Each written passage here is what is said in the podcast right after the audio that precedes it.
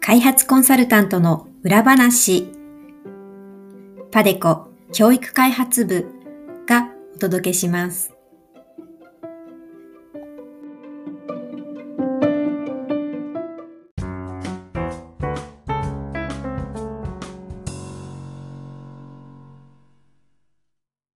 皆さんこんにちは。ポッドキャスト開発コンサルタントの裏話へようこそ。パデコ教育開発部の鈴木です。この番組では、国際協力の現場で活躍する開発コンサルタントというお仕事の舞台裏や素顔を様々なゲストとの対談を通じてご紹介します。番組を通じて開発コンサルタントというお仕事をより多くの皆さんに知っていただけたら幸いです。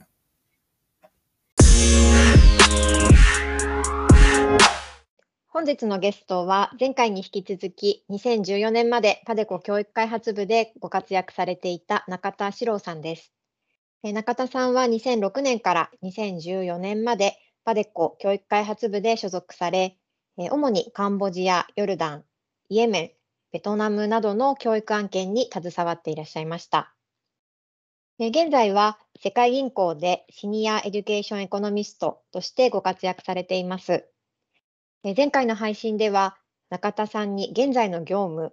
それからパデコでの業務で思い出に残っているエピソードなどについてお話しいただきました。今回もパデコの卒業生が卒業後にどのような道でご活躍されているのかお話を聞いてみたいと思います。中田さんどうぞよろしくお願いします。よろしくお願いします。前回、あの世界銀行での業務ですとか、パデコでの業務についてお伺いしましたが、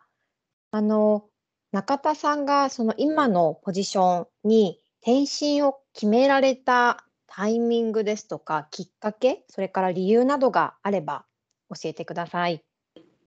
はい、えー、前回申し上げました通り、2014年までパデコにいたんですけれども、まあ、そのちょっと他のことをしてみたいなと思った理由は、まあ、2つぐらいあってですね、まあ、1つはその、パデコのお仕事でですねたくさんいろいろ面白い非常に面白い経験をたくさんさせていただいてですねプロジェクトをいろんなプロジェクトをやらせていただいて非常にあの楽しくエキサイティングにやらせやっていただいてたんですけどもその反面ちょっともうちょっとですねセクター教育セクター全体とかですねあとまあもうちょっと幅広くこの国全体でのそういう開発の課題についていろいろもうちょっと幅広い視点で考えられるようなことをしたいなという思いもまあ同時に募っていました。で,、えー、でもう一つのきっかけがですね国際機関案件に、え私はいくつか関わらせていただくことができましてでその時にですね、え一緒に働いていた人たちがその PhD を持ってですね国際的に活躍しているインターナショナルなコンサルタントの人たちだったんですよね。でそういう人たちをもう見ながらなかなかその日本の外に出てそういったインターナショナルなその立場でもっとせ関わりたいなというような思いもあの強くなってきたんですよね。なので、まあ、そういった点からですね、そこをきっかけとして世界銀行の方に移るという形になりましたね。はい、あのドクター PhD っていう話が出ましたが、博士号にはパデコを退職されてから行かれたんですか？博士号をやっていたのは、パデコに勤務しながらですね。で、ベトナムで、ベトナムの案件をやりながら、博士論文を作成ししていました。社会人をやりながらドクターを並行してやられてたんですね。そうですね。はい。それはとても難しいことなんじゃないかと私は想像するんですけども、何年ぐらいあの、並行して得られてた期間があったんでしょうか？えっと、3年、なぜその業務をしながら博士論文が書けたかというと博士論文のテーマとその業務の担当している国をかぶらせたからっていうのは一つ大きいと思いますね。で業務ではその ADB の中等教育案件に関わってましてで論文の方ではベトナムの高等教育分野でのファイナンシャルアシスタンスについての研究をしていました。なので国は一緒だったので、えー、その業務でいろいろ仕入れた知識っていうのがそのそのまま博士論文を作成するときにも活用できたということでですね一度で二度おいしいというような感じでしたね。なるほど。パデコで業務をされながら PhD を取られてでその後に世界銀行へ行かれたっていうことですね。その今あの担当されている世銀の案件などではあのパデコでの業務ですとかそれから PhD のご経験っていうのはどういうふうにつながっていらっしゃるんでしょうか？何か関連のある部分ですとかあのパデコでの業務それから PhD のご経験というのが生きている面などがあれば具体的に教えていただけますか？はい、それは非常にいいご質問ですね。で非常に生きてると思います。結論から言いますと。はい。で、なぜかと言いますとですね、パデコの仕事ような仕事でですね、実際にその専門家として案件に関わる場合はですね、本当に現場の第一線で働きますよね。で直接相手方の人たちとですね、顔を合わせる。例えば、本当にそのマスタートレーナーとかですね、研修の場合、マスタートレーナーとかとですね、直接顔を合わせて、マスタートレーナーのその出来具合を確かめたりとかですね、マスタートレーナーに対して支援をしたりとかですね、いう、本当に第一線でですね、そういう技術支援を提供するというような経験がをされていると思います。で、そのような経験はですね、実はですね、えー、世界銀行のような機関に勤めているとですね、する経験は全くありません、ね、基本的に。で、私たちはです、今、世界銀行のような組織に働いていますと、そうそういった業務の担当は相手方政府になりますので、で私たちは直接そういうのに関わる第一線にかに出る機会は、まあ、ほとんどありません。で、私の場合はですね、そういった第一線での経験をずっとやってきていますので、実際にその第一線で何が起きているかどのようにどのようなそのダイナミズムで物事が動いているかっていうのに、まあまあ、心がいくわけですよね。どういったものかっていうのは大体わかる。でそれを分かった上でその先ほど前回お話ししたそのスーパービジョンとかですねいうようなことに役立てていくことができるというのは非常に有意義だと思います。でないとですね、まあえー、スーパービジョンをしてですね、何か課題が、トラブルが発生したときもですね、まあ、トラブル、このトラブルをどうにかしてくださいっていうことは誰もできますけども、さらに一歩一歩突っ込んでですね、こうしたら解決できるんじゃないかと。っていうところまでですね、一歩踏み込んだそのスーパービジョンができるっていう意味ではですね、そういうパデコでの専門家業務の経験っていうのは非常に生きているなというふうに日々感じています。PhD のご経験というのはどうでしょうか ?PhD に関してはもちろんその世銀のような組織ですと高度な分析力が求められますのでそういう分析力、あと調査手法に関する知識っていうのはもうほぼ、ま必須科目といっても過言ではありません。なので、そういその PhD で培った知識っていうのは、もちろんあの必須ですね。同僚と話するときも、もちろんお互いそれを分かっているという前提で話をしますので、そういう PhD 自体は非常に、まあまあまあ、普通に役に立っております。あの、世界銀行で働かれている方っていうのは、皆さん PhD ホルダーなんでしょうか？マスターの方もいらっしゃいますか？PhD は必須ではないです。マスターホルダーの方もたくさんいらっしゃいます。でも PhD を持っている方がやっぱりいいですね。このような組織では。い、なるほやはりそど。の調査ものをやる調査案件、調査業務が結構ありますので、その調査業務に関わる際にはやはり PhD があるとないとではちょっと違うのかなというような気はしています。調査業務っていうのは全体の中田さんの業務のどのくらいの割合を占めるものですか？いいご質問ですね。それは年度によってち結構違うんですけれども、はい。今年度は結構調査ものが多くてですね、感覚的にはプロジェクト形成の仕事が盛りだくさんでしたので、調査にかけた時間は1割ぐらいだったかもしれないですね。うーん、年によって変わるんですね。毎年毎。年、その work program を上司とネゴしてですね、 agree するんですよね。で、それに基づいて、毎年毎年自分の担当業務が決まっていくというような感じですので。あ、あの一度に担当されるその調査だったり、案件形成の案件の数っていうのは、皆さんどのくらいなんでしょうか？うーん、それはちょっと一概には言えないと思います。その案件、それぞれの案件の難易度ですとか複雑さ、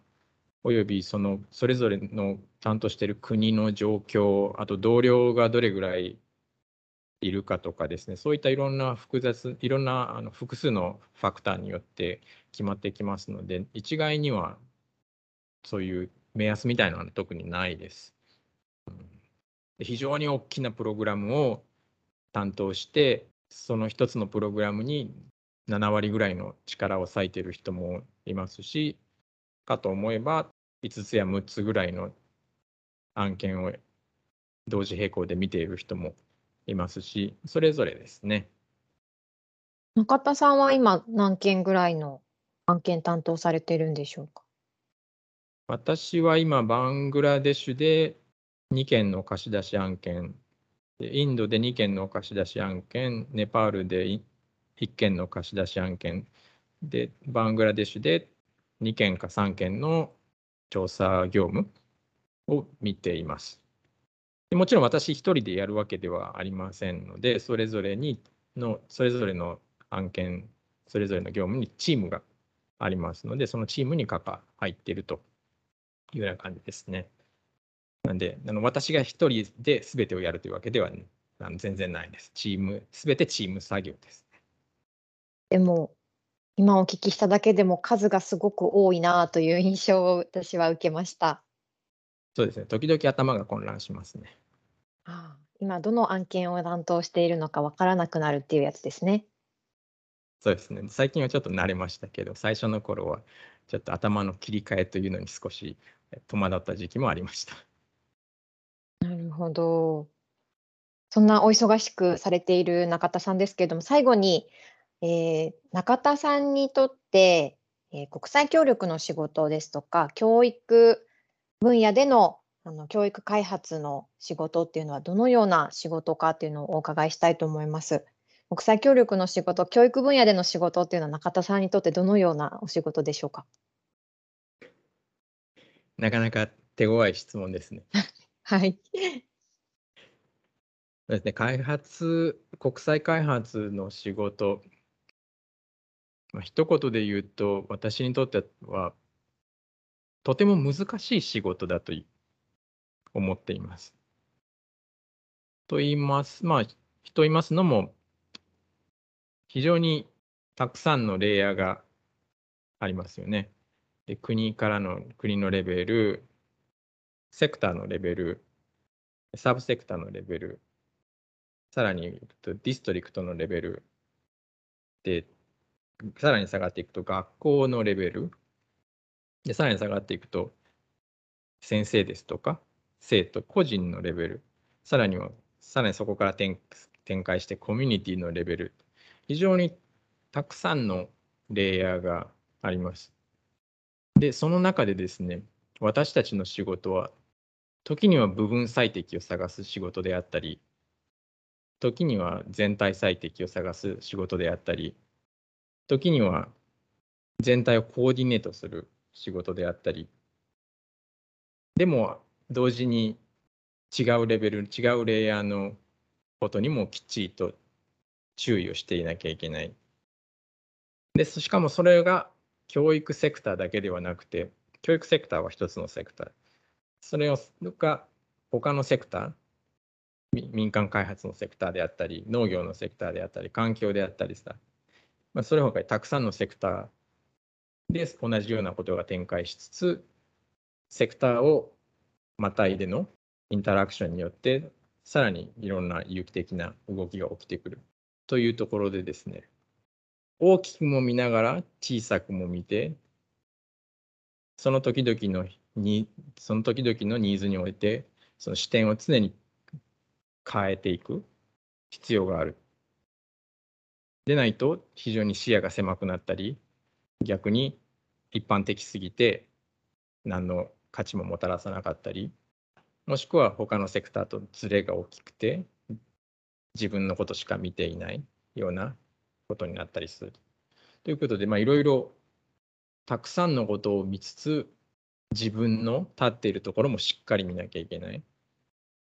という意味で非常に難しい仕事だなというふうには感じています。なので本当にどんなに勉強しても足りることはないというふうに感じていますね。あともう一つはあのいい非常に非常にいいところはですね仲間が多いと思います。本当にいろんないろんな人たちいろんな関わり方していますしでそのみんなで最終的な目標としてはもうそのまあ、世界平和じゃないですけれども その国の発展であったりっていうその共通の目標をシェアしながら非常にたくさんの仲間がいるという意味では、ね、取りあの非常にあのなんて勇気づけられる仕事でもありますし、うん、関わっていていろんな出会いもあって非常に面白いなというふうに感じていますね。だからまあ非常に難しくて、まあ、面白い仕事だというふうにということだねですねきっと。ありがとうございます。あの仲間が多いっていう点は私もすごく同感するところがあって、あの日本人の方々、日本人で過去に一緒に仕事をした方でも違うところでまた出会ったりっていうのもよくこの業界では聞きますし、あと日本人の方に関わらず、その国とか文化とかを超えていろんな方と知り合いになれて、でいろんな異なるその文化だったり、いろんな風習だったり、いろんな人と出会えるっていうのはすごく私も面白い業界だなというふうに思います。はい、おっしゃる通りだと思います。でバンバングラデシュでもよくあのパデコのメンバーとは飲んでたりします。ああ、の世界銀行のお仕事で行かれた時にもっていうことですね。はいはい、そうです。ダッカにいた時にですね。あの、はい、今の社長さんとかがですね、はい、よく来てましたので よく一緒にお酒を飲んだりとかですね、はい、あといろいろアドバイスもらったりとかしてました。違う組織に行かれてもまたつながりがあるっていうのはいいところですね。そうですね。あのパデコの卒業生の方の本当に華麗なキャリアを今回あのお伺いすることができてであのポッドキャストとしても国際機関の方の具体的なあのお仕事の内容とかそれからパデコからのあのキャリアのキャリアパスとかっていうお話をお伺いする機会は本当に初めてだったので貴重なお話をお伺いできて私も大変参考になりました。あの今回は中田さんにあのゲストとしてお越しいただいてどうもありがとうございました。あこちらこそどうもお招きいただいてありがとうございました。今回は付録として世界銀行の雇用事情についても中田さんからお話をいただきましたので、こちらもどうぞお聞きください。世銀って面白くてですね、その大体多くの人がですね、そのコンサルタントっていうところから入るんですよね。で、その後、うん、もしパフォーマンスが良ければ、あと運が良ければ、内部でその正職員としてのポジションを作ってもらって、で、正職員に就くんですよね。なので、大体その流れをみんなたどっていって、で、何年かコンサルやって、正職員になるっていうパターンなんですよね。なので、私も最初コンサルやって、そのうちまあ運よく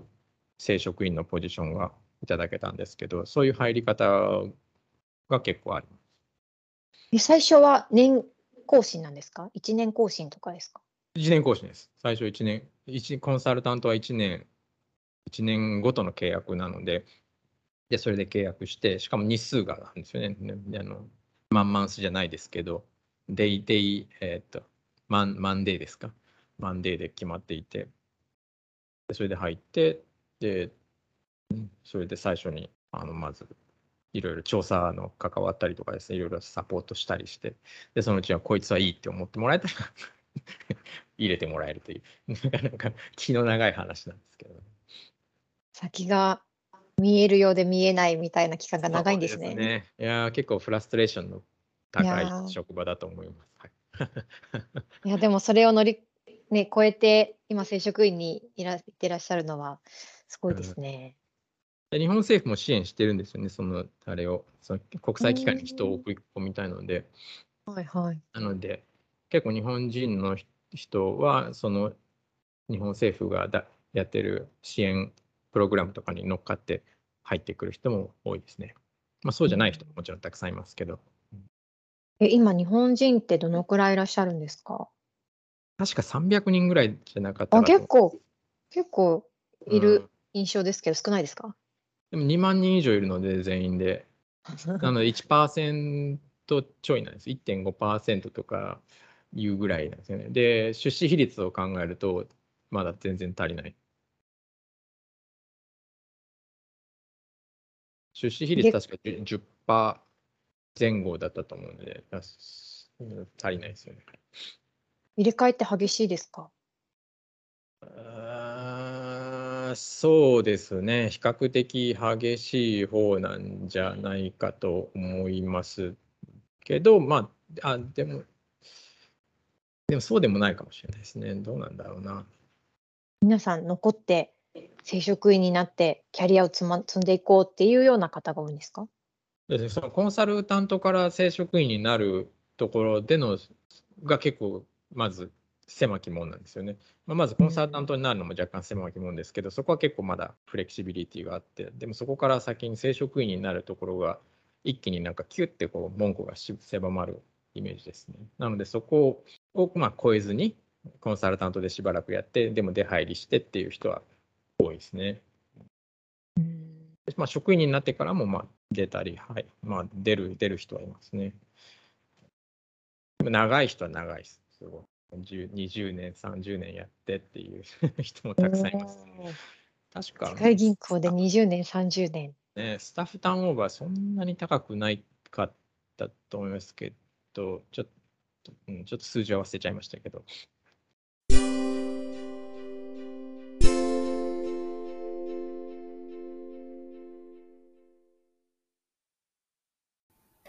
次は、パデコ教育開発部からのお知らせコーナーです。この番組では皆さんからのコメントやリクエストも募集しています。番組で扱ってほしいテーマ、質問、ご意見、ご感想などありましたら、Facebook、Twitter、YouTube にぜひぜひお寄せください。なお、パデコ教育開発部のウェブページは、アルファベットで padeco.education でアクセスしていただくことができます。また、この番組のプロフィールページに Facebook、Twitter、YouTube へのリンクも載せていますので、そちらもぜひチェックしてみてください。中田さん、お話どうもありがとうございました。今週はパデコの卒業生で、現在世界銀行でご活躍されている中田さんにお話をお伺いしました。パデコから世界銀行に転身を決められたきっかけや、パデコでの業務と現在の業務がどのようにつながっているかなどのお話を中心にお届けしました。パデコの卒業生の華麗なキャリアパスをお伺いでき、私も大変参考になりました。次回の配信は3月18日にお届けする予定です。皆さんどうぞお楽しみに。パデコ教育開発部が送る開発コンサルタントの裏話でした。それではまた来週。